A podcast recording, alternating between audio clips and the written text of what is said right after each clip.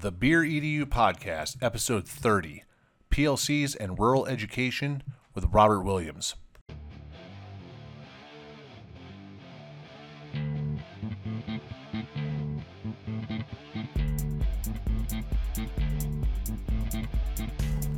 Welcome to the Beer EDU Podcast, the podcast for educators that love to learn and share ideas with fellow educators over beers, with your hosts, Kyle Anderson and Ben Dixon. Hey, Ben, how are we doing tonight? I am good, Kyle. What is up? Hey, so this is a special episode because we are recording live on location. We are at Shoe Tree Brewing Company in Carson City. Yes, we are. This is not far from where I work, and uh, I, I'm almost ashamed to admit this. This is the first time I've been here since I started working in Carson. I went there last summer when I came up for orientation for my job. I came here, tried a lot of their different beers, and I've had their beers at different places since then, but I haven't actually been in the brewery since I got here last summer. I'm a little ashamed to admit that. I have to admit I've never been here, and I come to Carson quite a bit.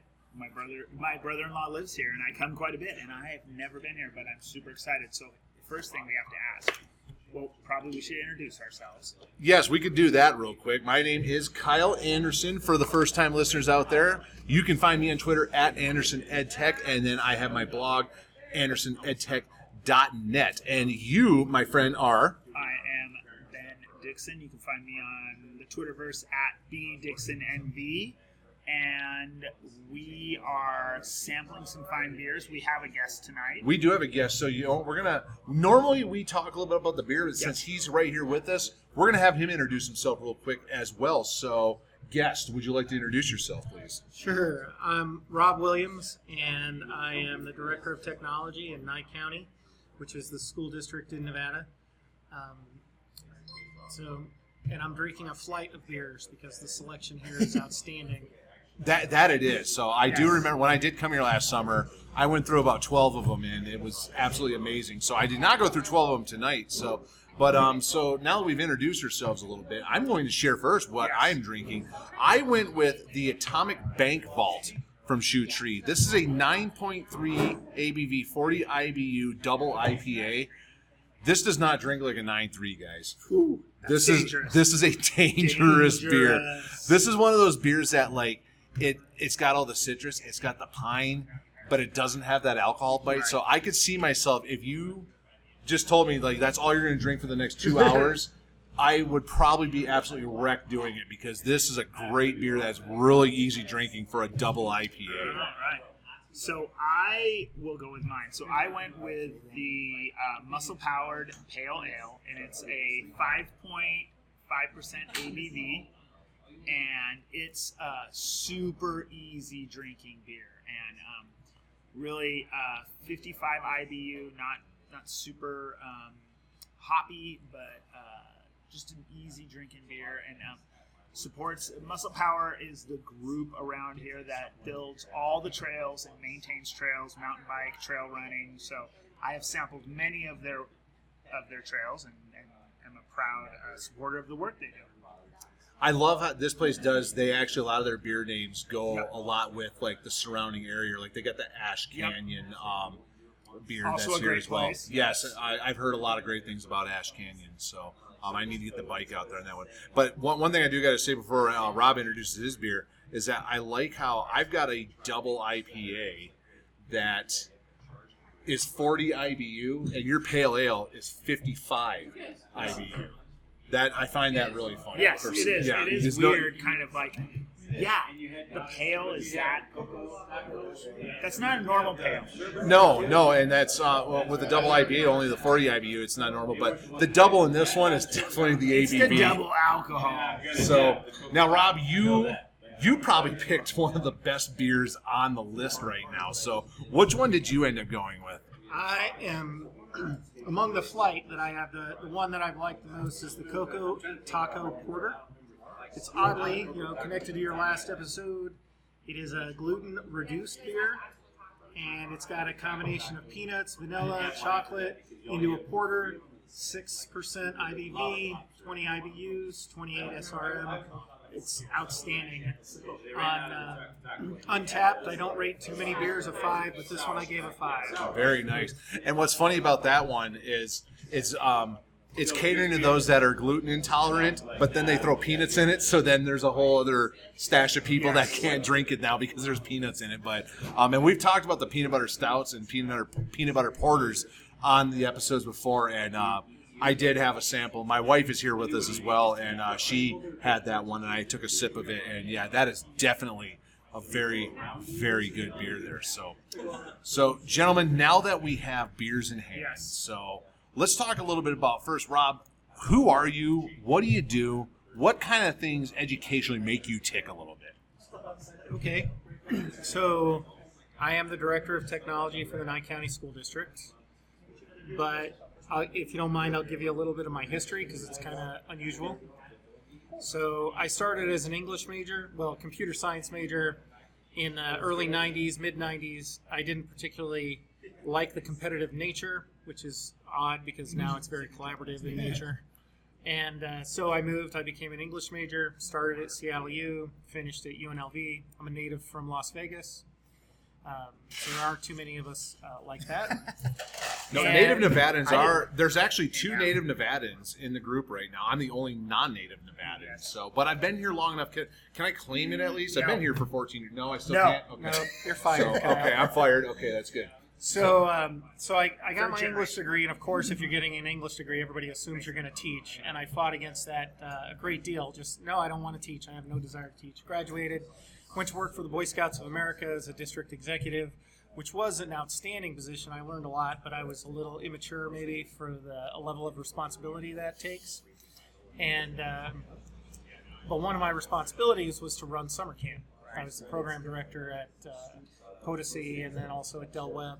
And uh, I found I really loved working with teenagers, so I decided to look into teaching. And at that time, Clark County and UNLV were doing a partnership called the Urban Teaching Partnership, Right.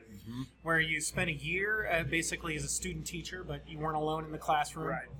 and um, so and I had an outstanding mentor teacher at El Dorado was where I worked, and then UNLV brought the classes to us. So every other week, we had um, two days of full days of classes. Uh, so like Ed Psych and special education, all of the normal classes that you have to take. So I taught in Clark County then for a year at uh, First. Um, what was the school? West Middle School, which is now West Academy, and then at Palo Verde High School. Uh, in 2006, I moved to Nye County and uh, lived in, you know, I'm, I live in Pahrump. I got uh, denied my first teaching job in Nye County. They said no. And then two weeks later, I got called, hey, the teacher I offered the job to doesn't want it. Are you still interested? so I, uh, I uh, started teaching high school English at the uh, Pahrump Valley High School.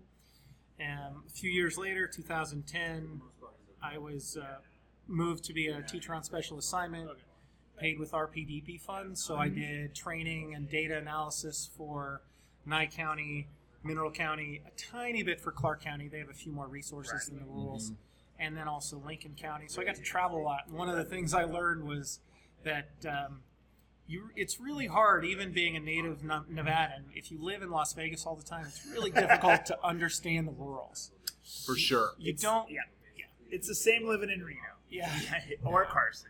But at the same time, though, um, I worked as a I was a football coach at a small school in Las Vegas for several years, where our conference was the small rural Right. communities of Nevada, and I got to travel and basically see this entire state while doing it, and I fell in love with this state as a result. I mean, I already loved Nevada as it was living in Las Vegas, but then I got to see the rest of the state, and then you know, I mean, that really opened up my eyes to eventually making my move up north here as well. So I mean, just a lot of those small towns like Ely, and then you Right. mentioned Lincoln County with Right. Panaca. Um, Yeah. My actual favorite is Pioche. Pioche is a great, great little town. So, and I, and I think for people who listen to us who don't realize we are a we're a pretty big state and we're really spread out. Oh, yeah. I mean, so like, how far is it from where you are to Vegas? That's, Well, it's only about 55 minutes to the Right. west part of Vegas. But Nye County is uh, the It's fifth. big, yeah. it's the fifth geographically, the fifth largest school district in the United States. Right. It is 18,000 square miles. it takes me six hours to drive from my office to uh, the school in Gabbs or the school Right. in Duckwater. I was going to ask you Yep, how far it that's was exactly to right. Gabbs because Yep. I drove through Gabbs about a year ago for the first time, and I just first of all I couldn't believe there was even like residential area there because I mean there is nothing around that place for two hours, and you, you get up there and I mean it's a I, I would say a vibrant community, but I mean it's a it's a community in the middle of nowhere, and you know a lot of people joke about what their idea of the middle of nowhere is. You don't know middle of nowhere until you go to Gabbs, Until you go to Nevada. There's some places on 50 that are pretty much like that too. Oh, for sure. Well, and uh, Gabbs has uh, about 35 students. It's Right. K through 12 Right. school, and um, yeah, a lot of the students come from Yomba, the uh, Indian reservation right, Right. there. So it, it's it's an interesting community, and we do a lot of distance education there for middle school Okay. and high school, which kind of leads me into my my current Yes. position. So I worked as a trainer for um, four years, about four years, and then from that, I, I became the uh, principal in Amargosa, which is a small rural community about another hour uh, northwest of, uh, Pahrump. I love the community there, love the people.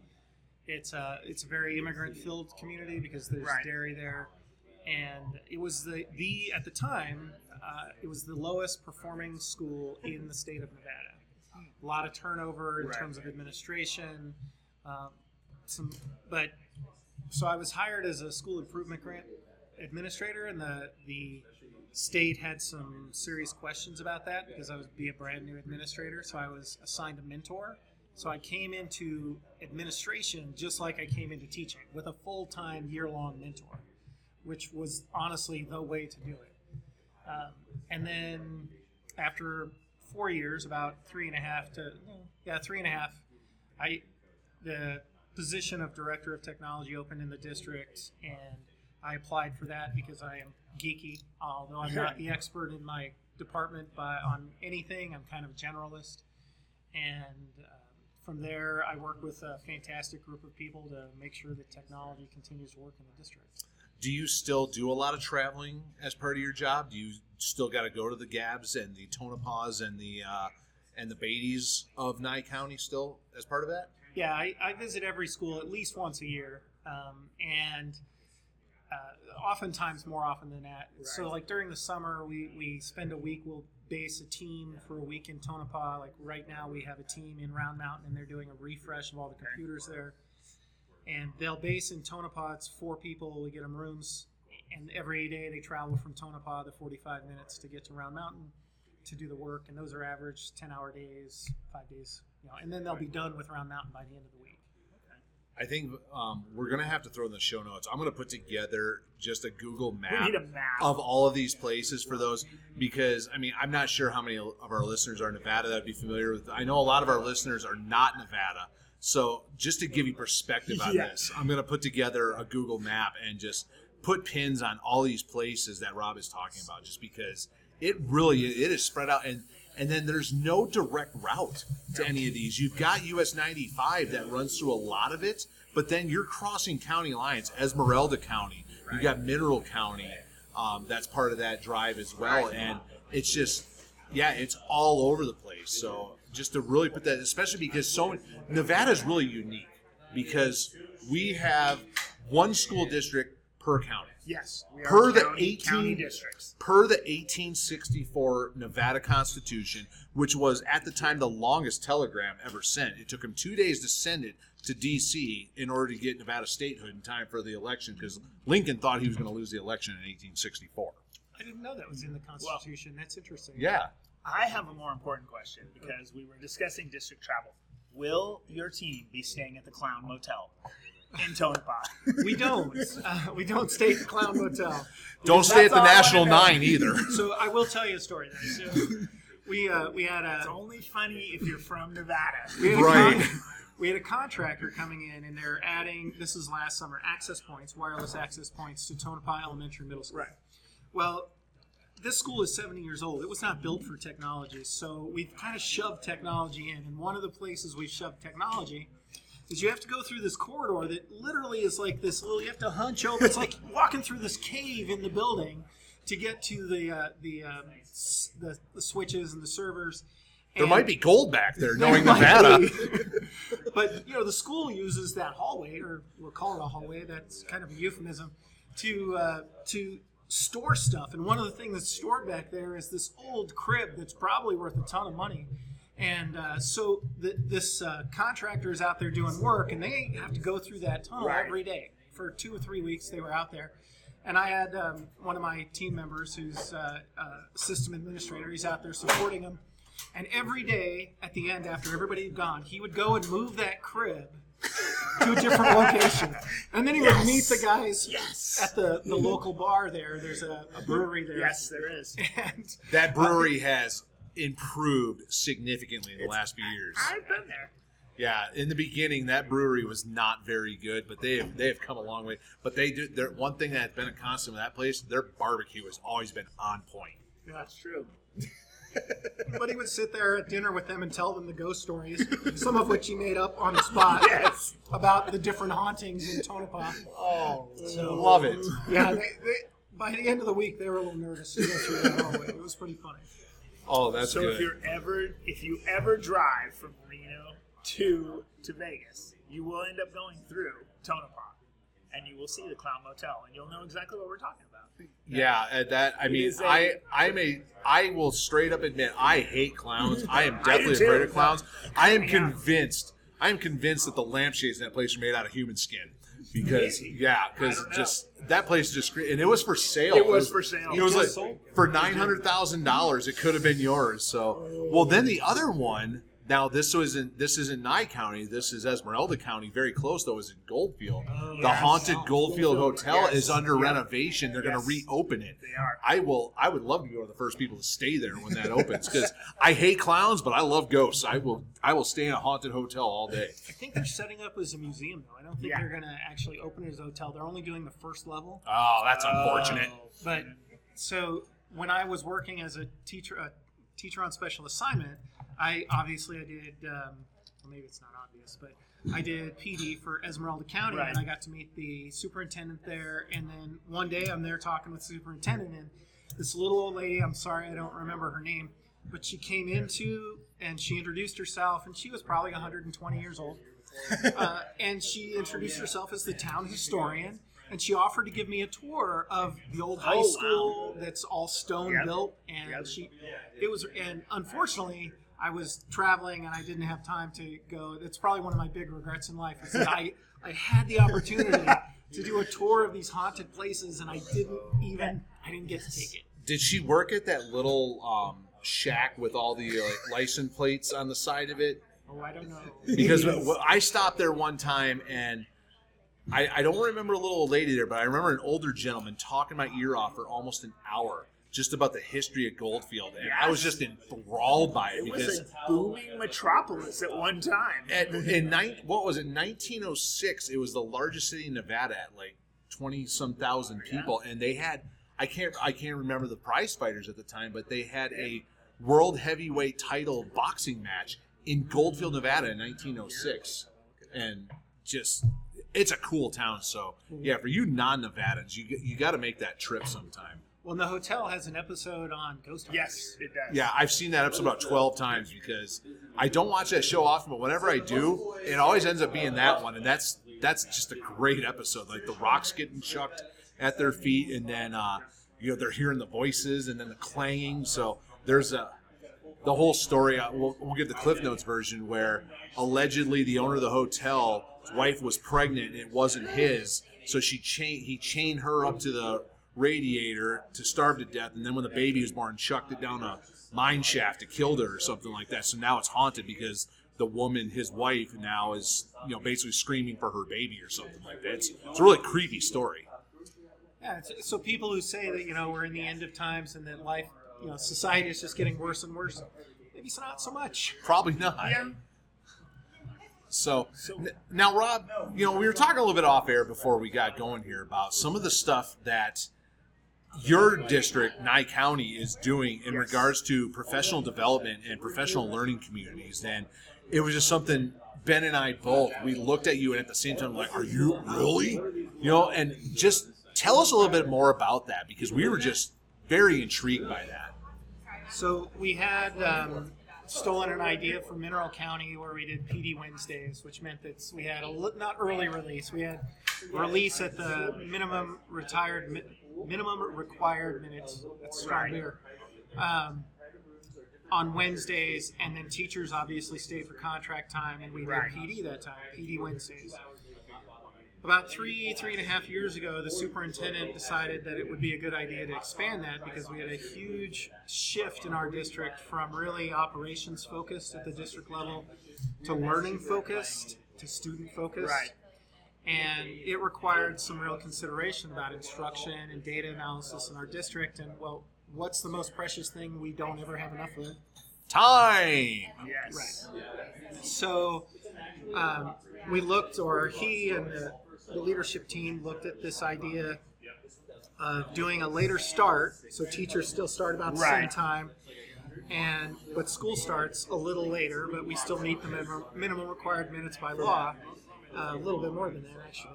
And every single day of the school week in the morning, we have 45 to 50 minutes of professional development time at every single school in Nye County. Wow.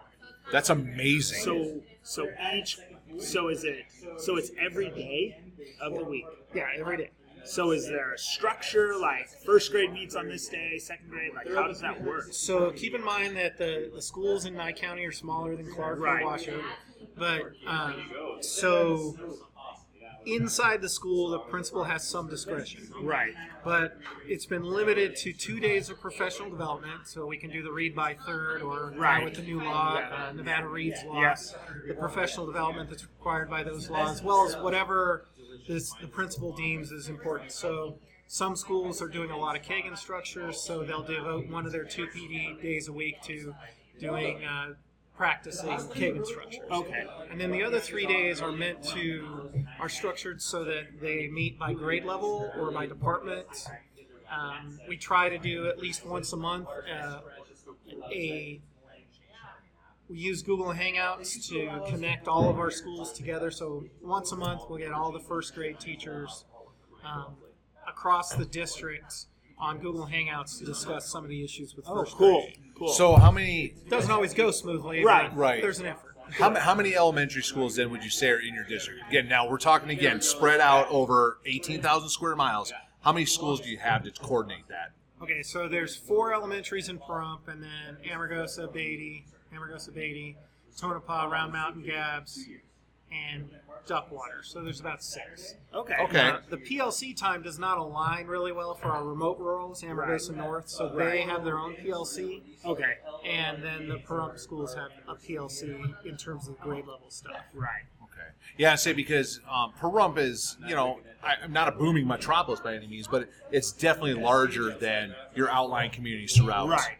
the uh, county. So I'm sure getting them together is probably a lot easier. So, but that's the beauty of where we're at in society now. That every teacher in the district at one point can be connected, even though there's hundreds of miles in between them. Right, and because of that mileage, we have to we depend a lot on remote communication Right. and video conferencing. It's it's never as great as being able to get people together because there's a lot of that informal conversation that takes place when you get people together. But it's certainly better than just trying to get people on a an audio phone call. Right. So so what tool are you using to connect? We just we were talking about this before. So what are you using? This year, we most groups everybody has access because we're a Google school district to Right. Google Hangouts. Right. and then we're interjecting some so with uh, Zoom communication for when we need to record meetings or we want to be able to put things out there.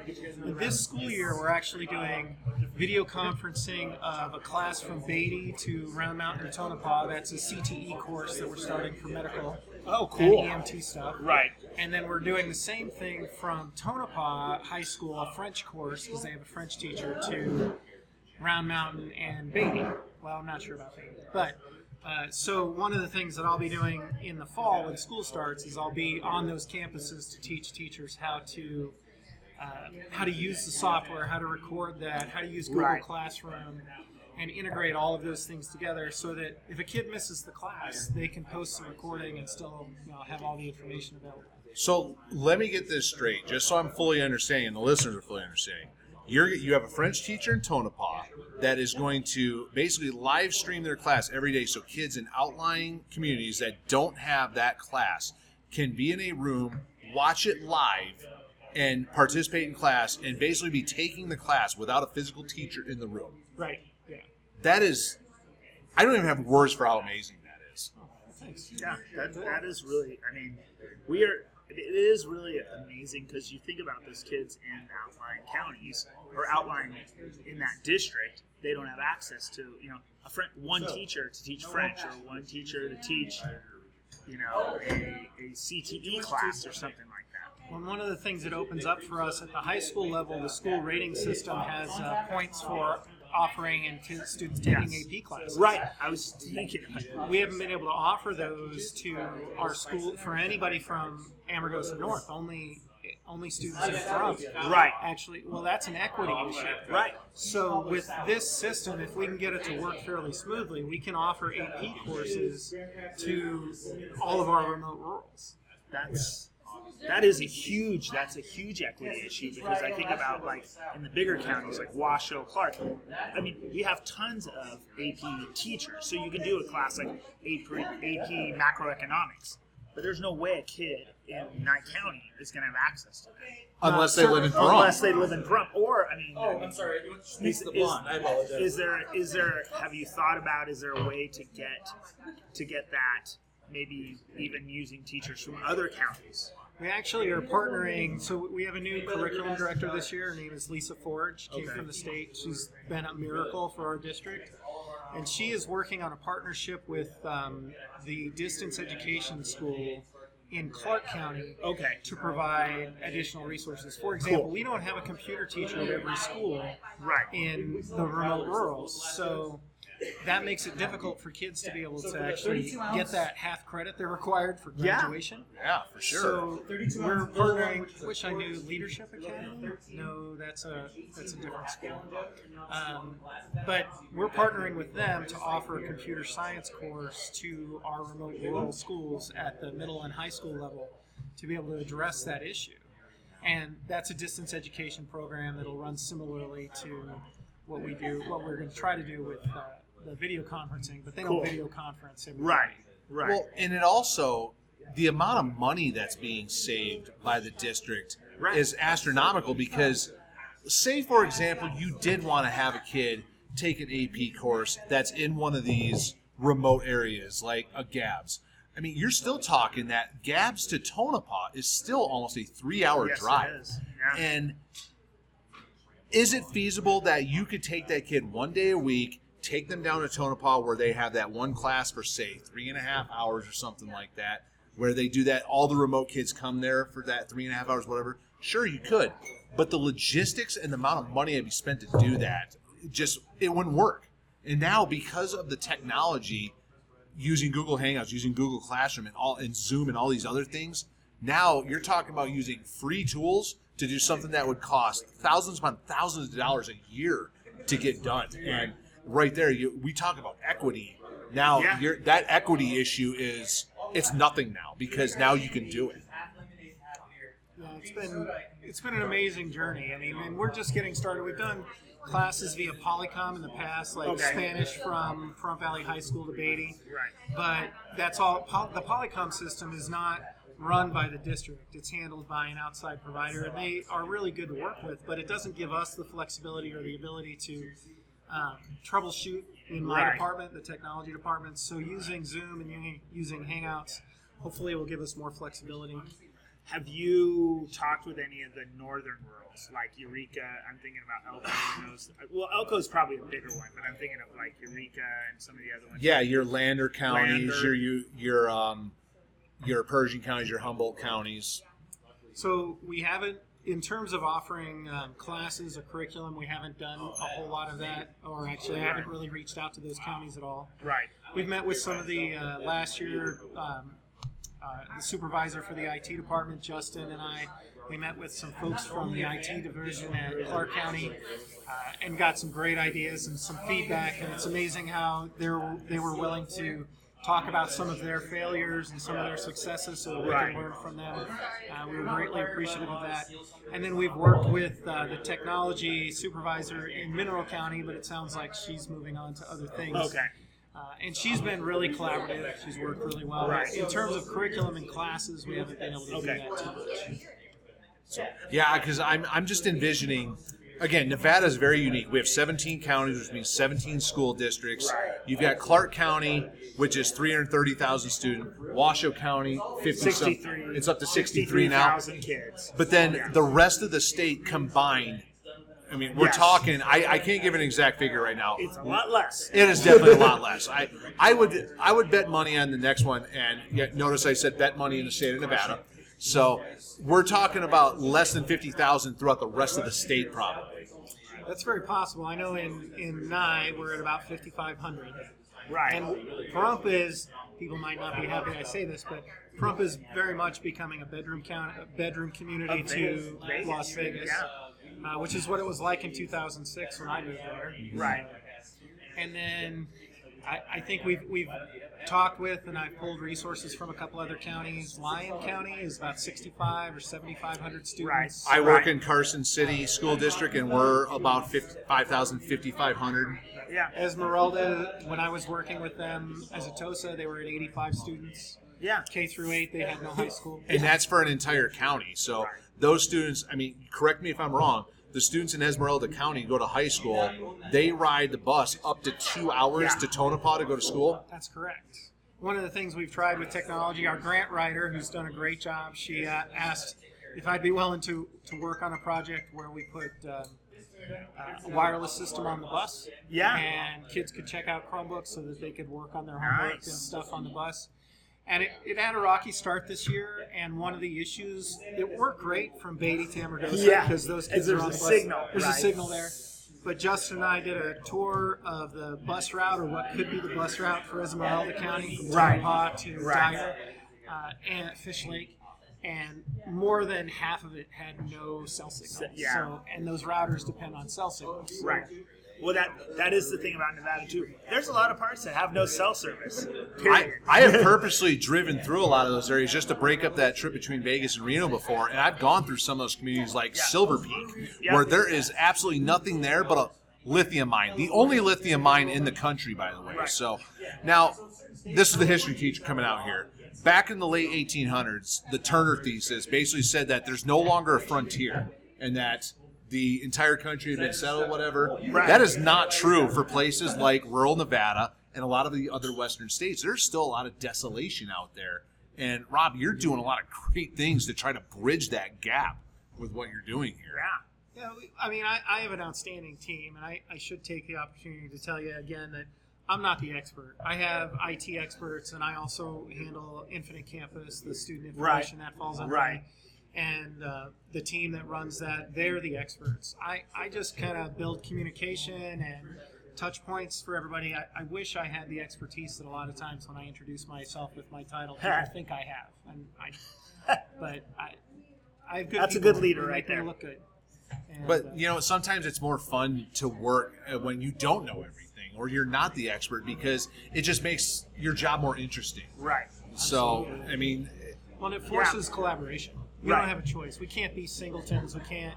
Nobody that works in my department in either side of it can do all the work by themselves. Right. And so we do a lot of conversations. We do a lot of talking. And uh, I, you guys have mentioned that you see the weekly update that I post. Right. I email that out just so people know what we're doing because a lot of times when people don't know what you're doing, they assume you're not doing anything. That's a good point. That Yeah. is, you know, when resources in education are so scarce because there's always a need for more money, for more time, pay Right. teachers more, pay administrators more, add a position here. So the perception that you're not working or your department's not working to its potential, not working efficiently, it creates a huge cultural issue. So I mean, that's why I do that weekly update. Originally, it was for me as my staff. I started as a principal to do that update. It's kind of like a blog, but it's Yeah. just internal. Right. And I thought it was for my staff, so they know what was going on. And then I quickly found out that really it was for me, so I would know what was going on. Right. So every Sunday, I uh, I take a minute to, or a few minutes to put together that update, and I send it out via email to all the Right. teachers in the district, and then the administrators and a handful of other people. Uh, it's boring. It's got a calendar on it. It's you know, sometimes I manage to infuse a little a joke in there that most people don't get because I'm not that funny, and uh, and then I put it on Twitter just Right. because I'm like, eh, well, ice is as close to blogging as I get. No, and I, I love that because I think every, As an administrator, I do the same thing. So you do the weekly update, you tell everybody, but I love the fact that you do put it on Twitter because now you, you kind of make it public for everybody to see. This is what we're doing. And I love the fact that you basically took something that I think everybody out there who's a building administrator, we all do it, but you took it to a department, which I think is super powerful because I think sometimes what happens and I'm just using my own perspective. In a building, we're kind of like you're, you're living, you're grinding it out day by day, and you're like, I wonder what the departments are doing. Because sometimes we're like, they're not doing anything. Well, it's funny because the uh, our human resources director, who was new this year, she came from Alaska, from Anchorage, and she was talking to me about maybe doing something similar, but on Right. a monthly basis, Okay. where all of the departments in the district actually contribute something. Yes. and I, I told her I'm happy to help facilitate that. Right. So, like, there was a big change to um, FMLA this year, and getting that information out to people was a challenge. So, but if we did like a monthly newsletter, Right. that kind of information would be helpful. I do. I think. I think that that idea of letting everyone in the district know kind of what you're about, what you're doing. I think is. I mean, it just it creates that. I think it's that that idea of creating. Um, just an open conversation and creating transparency, I think is super powerful for people. Well, so I, I have a hard time with transparency because I'm often too transparent. So I, I've told my boss and a couple other people above me that I'm like, yeah, don't tell me stuff because I I don't want It's going in the wa- It's going in the weekly update. Yeah, 'cause I, I'm not good at keeping secrets, and some things there are valid reasons Yes. to keep. No, that's true. Absolutely, For sure. That is true. Um, So I recently had to deal with a human resource issue, and it gave me a lot of heartburn because not only was it a serious issue, but I. So one of the things I learned, to a nice segue, when I was a principal, and I never knew this about myself. I was already in my 40s, but I really process information by talking about it. And I'm I- one of those too. I, I feel your pain, I. I will I will second and third that. Yeah, I, I was surprised to find that about myself. I mean, I'm 43, 44 at the time, and I'm like, oh, crap, I didn't know that. I, that's- I shouldn't be saying that out loud. So I, I had a mentor at, in when I was principal in Amargosa, and then I, of course, you know, my wife endures um, all my when I have to come home and talk about things to process. Yep. And she's great for that. She's very patient with me.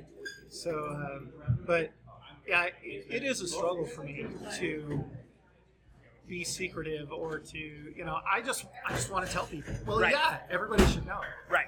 I I totally understand. I am the. My wife my wife is a veteran administrator and she's like, You cannot verbally process in front of everyone. So now you do a great job writing your thing that you send out to everybody. Do you do it in any other form? Do you do it as like a podcast format, or do you do a video format of the same thing, or is that something that you just you're thinking about maybe doing that in the future? It's funny. So, inspired by you, Kyle, I had thought about doing something similar as short videos, um, just about kind of the most important issues for the district and sending them out. Right. And we're revamping the webpage for the school district this year. It'll go live in July, and it facilitates video better. So we might be able to do something like that. I know our superintendent's been pretty interested. He did, he's done video messaging before Right. And then with Zoom and the tools there, because you don't have to have a meeting, you can just record Right. something, Right. video record something. Uh, it might be a direction we go with something short.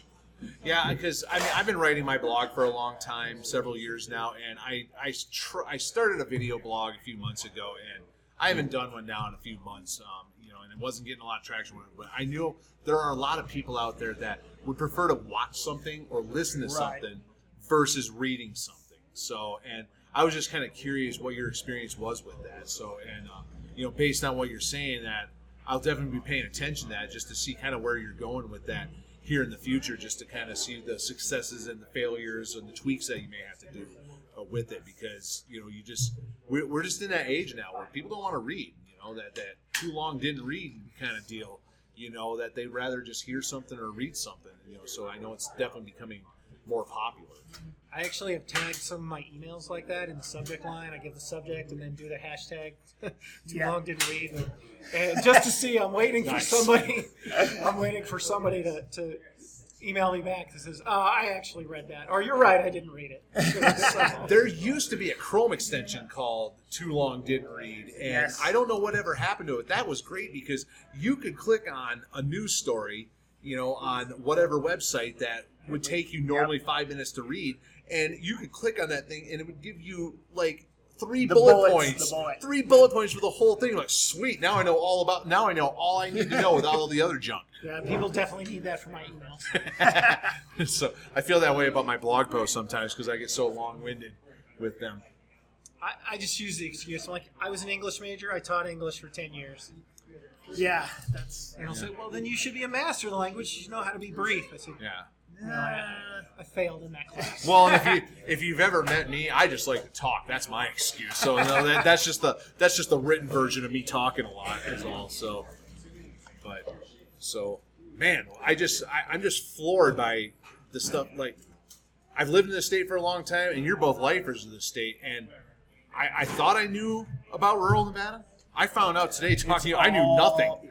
I knew nothing about rural Nevada talking and, to you. and, and I think each, and, and you'll attest to this, each rural is different too. Absolutely. They all have their own character. They all have their own Well, one their own the, thing. One of the things that I think is interesting now that I've worked in Clark and I've worked in Pahrump and I've been in the rurals and been an administrator in one of the remote rurals, that is interesting to me is that everybody thinks the grass is greener. Yeah. Oh well, at Beatty High School they only have 25 kids per class. Yeah, but at Beatty High School they have seven preps. They have to teach every every class is a different prep. The English teacher, the English teacher, because Right. there's only one, teaches every single English class. Wow. Um, whereas in Pahrump, yeah, they might have 35 kids in a class, and that's big. Right. Um, but they have two preps, unless unless you're a specialty teacher where you know you're doing auto mechanics, so you've Right. got auto one, two, three, four, Right. and then maybe some extras. But I mean, if you're a regular subject area, you probably have maybe three preps. Wow. You know, not. Yeah, And then sure. when I was in Clark County, I had two. Two was the most. Right, I yeah. had. Right. Yeah, same thing when I was in Clark. Uh, you know, I had two, maybe three, but I mean, for six of the years I was in Clark, it was all U.S. history. It was just, it was U.S. history, it was U.S. history honors and Right. AP. It's the same thing. I just have to approach the classes in a different way, is all it was. And you know, not to throw anybody under the bus that I work with now by any means, but you know, the whole grass is greener thing. I've I've heard people that I work with before say like, "Oh, I bet you it's not like this in other places." I'm like, "Let me tell you some stories about where I came from." Yeah. You know, when it was like I still remember my first year teaching one of my one of my classes. It was a senior government class. I had 52 kids in that class. I didn't have enough chairs. Two of my kids sat at my desk. You know, and well, after a couple weeks they leveled off the classes. Then it was down to 45. So this was funny. Well, it's sort of funny, sort of sad. So I moved to Nye County in 2006. So the year before, uh, Palo Verde High School was the largest school in Clark County because it's on that western end of Summerlin. They- Right. They, were still building some schools. It was before the uh, CTE came uh, had started at, on that end of school. I think we were over 5,000 students. It was huge. There were portables everywhere. Oh yeah, I can imagine. And uh, so my average class size was sitting right around 40 at the beginning of the year. I had a few at 45. You know, as an English teacher, that's Right. intimidating. That's Right. Very much so. Green. I come to Nye, and um, um, you know, the, the uh, one of the teachers comes in and says, "Have you looked at your classes yet? They're just ridiculous in size." And I said, "No, nobody's even shown me how to log into the system because we were using a different system from Clark." And so he said, "Oh, let me show you." So we get logged into PowerSchool, and I look at my classes, and he's talking about, "Oh my gosh, you need to file a grievance. Those classes are too big." Now, class size is not a contract issue, so you can't file No. a grievance. True. Um, but at the time, the, the staff did not like the principal, so they were. I mean, they would have grieved him Right. if his shoes came if he came to school with his shoes untied. Um, and I looked at the guy and I said, "So my smallest class last year was 38. My biggest class here is 30.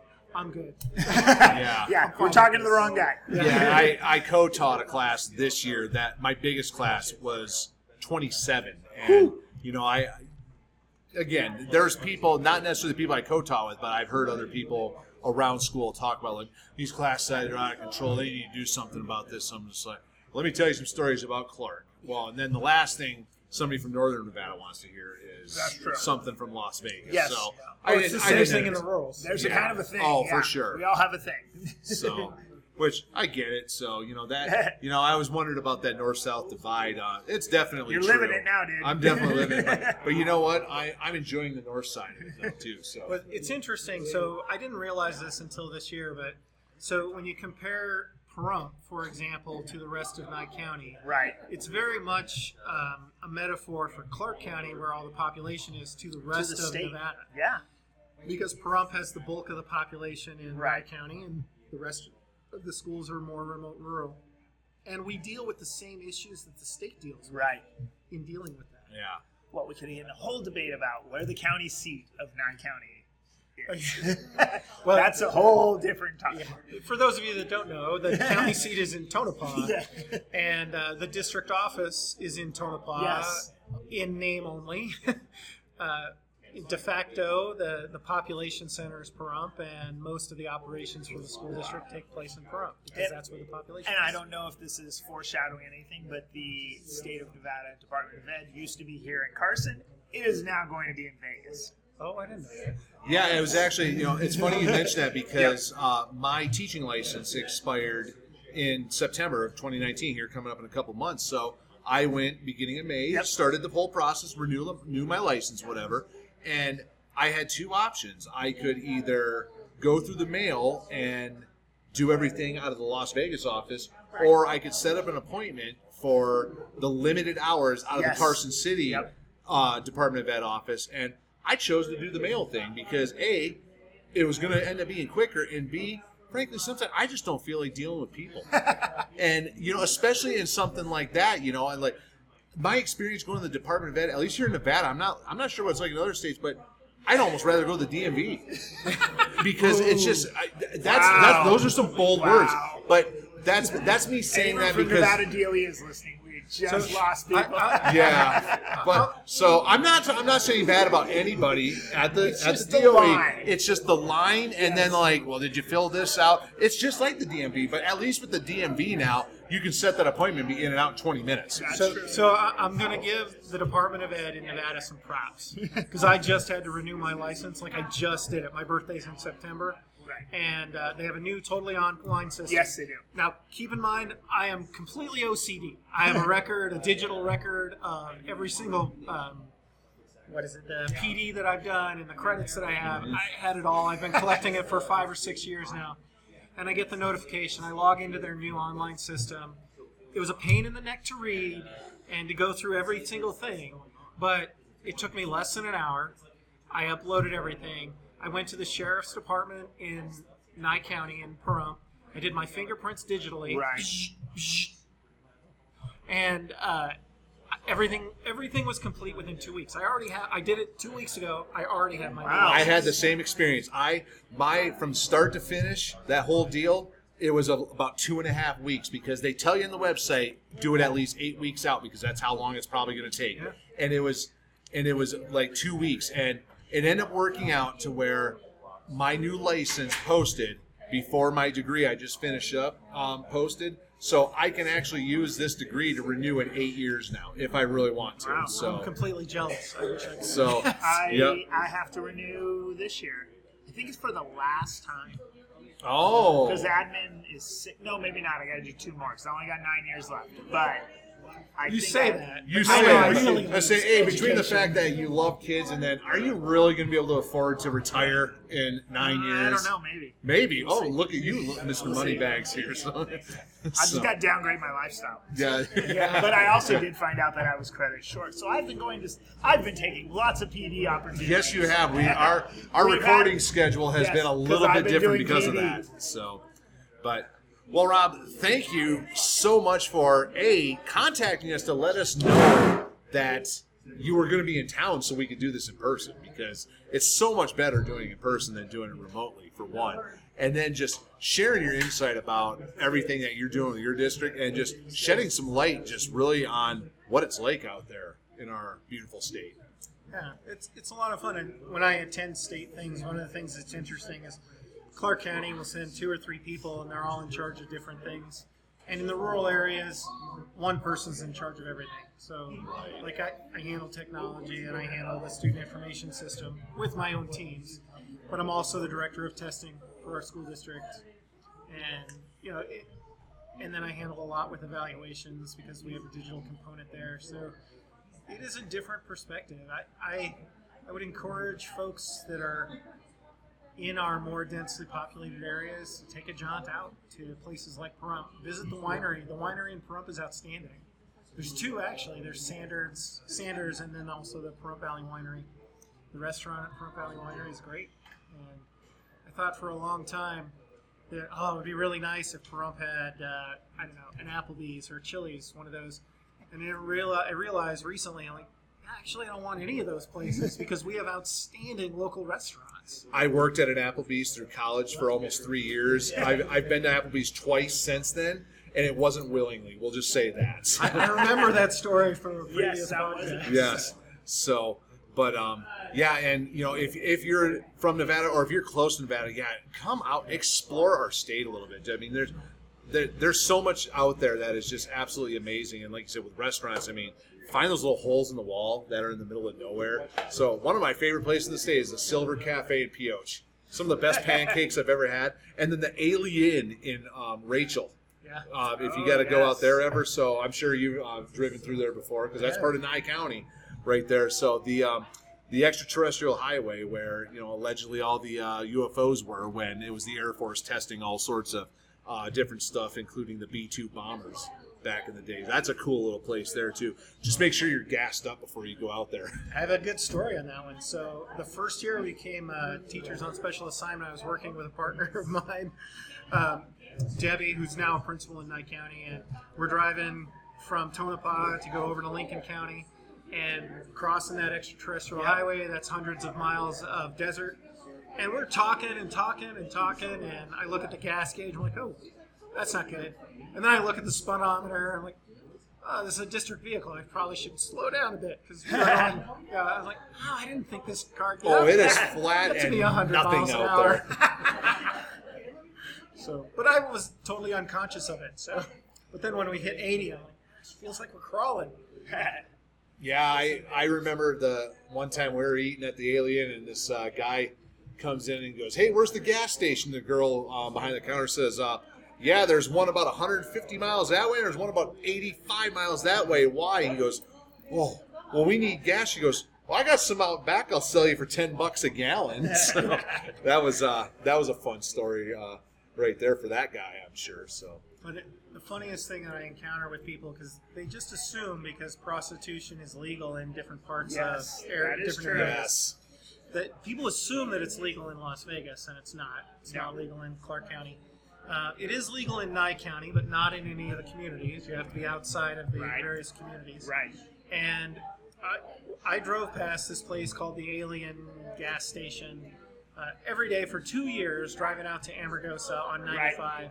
Before somebody told me that there was a brothel behind Yes. that, I had no idea. Oh, no that- idea. The turnoff on 95. Yeah. I, I know what you're talking about. Now. It took me a long because I've driven past that, you know, dozens of times, and yeah, it was probably within the last couple of years I realized that. And the only reason that I realized it was because there was the giant billboard of There Dennis Hof. of There was Dennis Hof was there, and I mean he, you know, rest his soul. yeah, he passed away here a while back, and he still won elections. So, um, Which also you know, tells which you about. Nevada. We elected a dead guy. so yeah, so his area elected a dead guy, and then they had to the party, the Republican Party, had to select somebody at that point. So. Actually, he probably had a better chance of getting elected dead than alive because Yeah, everybody knew that's that if he won, That's the, true. the Republican Party would get to um, get to choose Yes, their representative. yeah, for sure. So no, definitely interesting. So, but yeah, so I mean, if you're in Nevada or you're close to Nevada, explore the state. So for listeners that are not in Nevada, come to Las Vegas, and then as soon as you land, rent a car and leave. Oh, yeah. go somewhere else. I mean, I'm not going to badmouth Vegas. It's fun. I lived there for 13 years. There, there's some good things to do there, fun stuff to do, but there's so much more just within a 30 mile radius of that city that are just beyond the Las Vegas Strip. You know, I mean, do it, go to the Strip, say you did it, and then go somewhere else because it's pretty darn amazing. So, and Northern Nevada is just, I can't say enough good about Northern Nevada the stuff Pretty that nice. we do up here. So, Beautiful. Tahoe. You don't even know you're in the same state if you're Yeah. from. If you're from the Southern south, Nevada. it is different. Yeah, I used to say that just going to Boulder City because Boulder City, um, you know, for those of you that are non-Nevadans, Boulder City, there's actually no gambling allowed. True. So there's not a slot machine in any of Boulder City. You go out there and it's no different than any town. Like you might as well be in a little town in the middle of Wyoming. That's true at that point. So, but um, well, we're going to take some time here in a moment, and we're going to learn a little bit about beer. So we've actually got a pretty special um, segment here about the learn about beer. We were talking to our beer tender here at Shoe Tree beforehand about you know the podcast and what we do with it, whatever. And then he goes on a tangent and tells us a little bit of a story about the history of the Gose Ale. So he's going to come on here and tell us a little bit about the Gose Ale and the history behind that and what they are. So we're going to go ahead here and welcome Sean to tell us this story.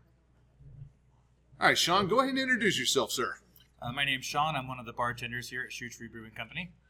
Sean, and you were talking to us a little bit before we started recording. Um, we were telling you a little bit about the podcast and that um, you started to tell us a little about the Gose Ale and kind of the history behind it and what they are and everything. So just kind of repeat what you told us for the listeners because it's a great story. So a Gose is a really interesting style. It's actually a traditional German style, um, and it's characterized by being soured by lactobacillus bacteria, but it also contains a little bit of salt and some coriander. And that's kind of weird because that goes against the German beer purity law. In Germany, they have a law. It's called the Reinheitsgebot. Basically, it states that you cannot call a beverage beer if it contains more or less than four ingredients: water, barley, hops, and yeast. So the Gose style contains salt and coriander, which would generally be against that law. Um, the reason they allow them to continue brewing it is because the salt is found naturally in their water source. It's actually made from the Gose River, which flows through the city of Goslar in Germany. And so, because the salt was a naturally occurring element and they weren't adding it to the beer, the German government allowed them to continue brewing it as like a heritage regional style. So That's awesome. that is so cool. So basically, that is the only place you can get. it. Yeah, so yeah, it's actually generally now it's brewed in Leipzig, Germany. It's kind of their regional style, but yeah, that's the only place you can get that Gose style, and that's because it contains that salt. Yeah, and I mean, a lot of American brewers are really embracing that style, Yes. and you know, making variations of it. Kind of like you know, there's you can only call a, a beer a Kolsch from the Kolsch region Correct. of Germany. Same kind of deal, but a lot of bre- American brewers are doing, and I mean, there's some great ones. style. They'll, Yeah, they'll they- throw in yeah. the word style. Right, and even with the Gose, that word Yes, styles style. along with it. Right. So, and um, you've got a great one here, that here at Shoe Tree. If you want to talk about that one Yeah, we actually our Gose uh, generally is released for Cinco de Mayo. It's uh, called our Margarita Gose, and so that's brewed with lime and of course works with the salt and the sour there. Wow. Um, but again, that's it's more of a Gose style, as you said. It's not a true Gose beer because we are adding salt in as an ingredient, and we're souring with lactobacillus. Whereas in Germany, they generally do this in open air fermentation. Started off fermenting the beer with natural yeast occurring in the atmosphere, whereas we're pitching yeast for something that's more controlled. for the, for the kettle style versus the- the, open air. Right. So, um, you know, and then there's some other great ones that are out there too. a couple episodes ago, I had the Dogfish Head Sea Yes. Quench. Yeah. You know, which um, I mean, it's okay. You know, I, I've definitely had better ones. Um, my wife is a huge fan of Founders out of Grand Rapids, Michigan. Their Green Zebra, which is a watermelon gose, which is absolutely phenomenal. Ben, what, what are some of the other ones you've had? I, you know, I gotta be honest. I'm trying to think. I'm like thinking about if I've had any, and I don't know if I've had any. I can't think of one I've had. I'm sure you have, but I maybe have, you just maybe you just think of them don't as being that sour because Yeah. they definitely have that sour flavor to I it. I think, yeah. I'm trying to think. There's, I don't know if if uh, the Brasserie St. James in Reno does one. I feel like they do, but I can't remember off. That's why I, I need to go through Untappd and see yeah, if I Brewers Cabinet in. Reno does one. Um, Yes. Love to wa- uh, hate to see her leave. Love to watch her gose. So that's another thing I was going to bring. up. A lot of those Gose styles are real fun. Wheels goes around. Yes. All sorts. They like really like to play with that Gose term. One of my personal favorite Goses is actually called Otra Vez. It's from Sierra Nevada. Yes. And that Okay. Gose is also brewed with cactus leaves, which Yes. makes it really Yes, that's a good one. Uh, Well, there Big we Dogs, go. Now that's the one There I've you had. Okay. Big Dogs Brewery in Las Vegas has one called "I Ain't Afraid of No Gose." Based off of That's right. Ghostbusters, Yes. that's a good one too. I've So, seen that one. uh, Rob, do you have one that um, you can think of that you've had? I actually can't. I don't think I've ever had one. Even the more popular ones that you guys just mentioned. So, well, now you have a mission Well, to I- go and find some Yeah, of these and I- uh, try them. I need to come back here for the Cinco de Mayo Goes out. There we Yes, go. So- sounded outstanding. Well, you, you know where to find Ben and I now when you make your trek from uh, Nye County up to uh, the north part of the state now. So, but uh, well, Ben, what do you think? I think that about wraps it up. Yeah, I think we're good with this one. Thanks, Sean, for filling us in. Yeah, absolutely. Hey, thanks for having me on, guys. It was my Yeah. pleasure. I appreciate it. Yeah. Thank you. And Rob, Rob. again, thanks for tracking us down Yes. so we could do this in person. Yeah. No, my pleasure. It was fun. Yeah, Rob, awesome to have you on. You're a huge supporter of the show and, and both the Teach NV chat, Nevada Ed chat. I mean, you're out there doing the good work.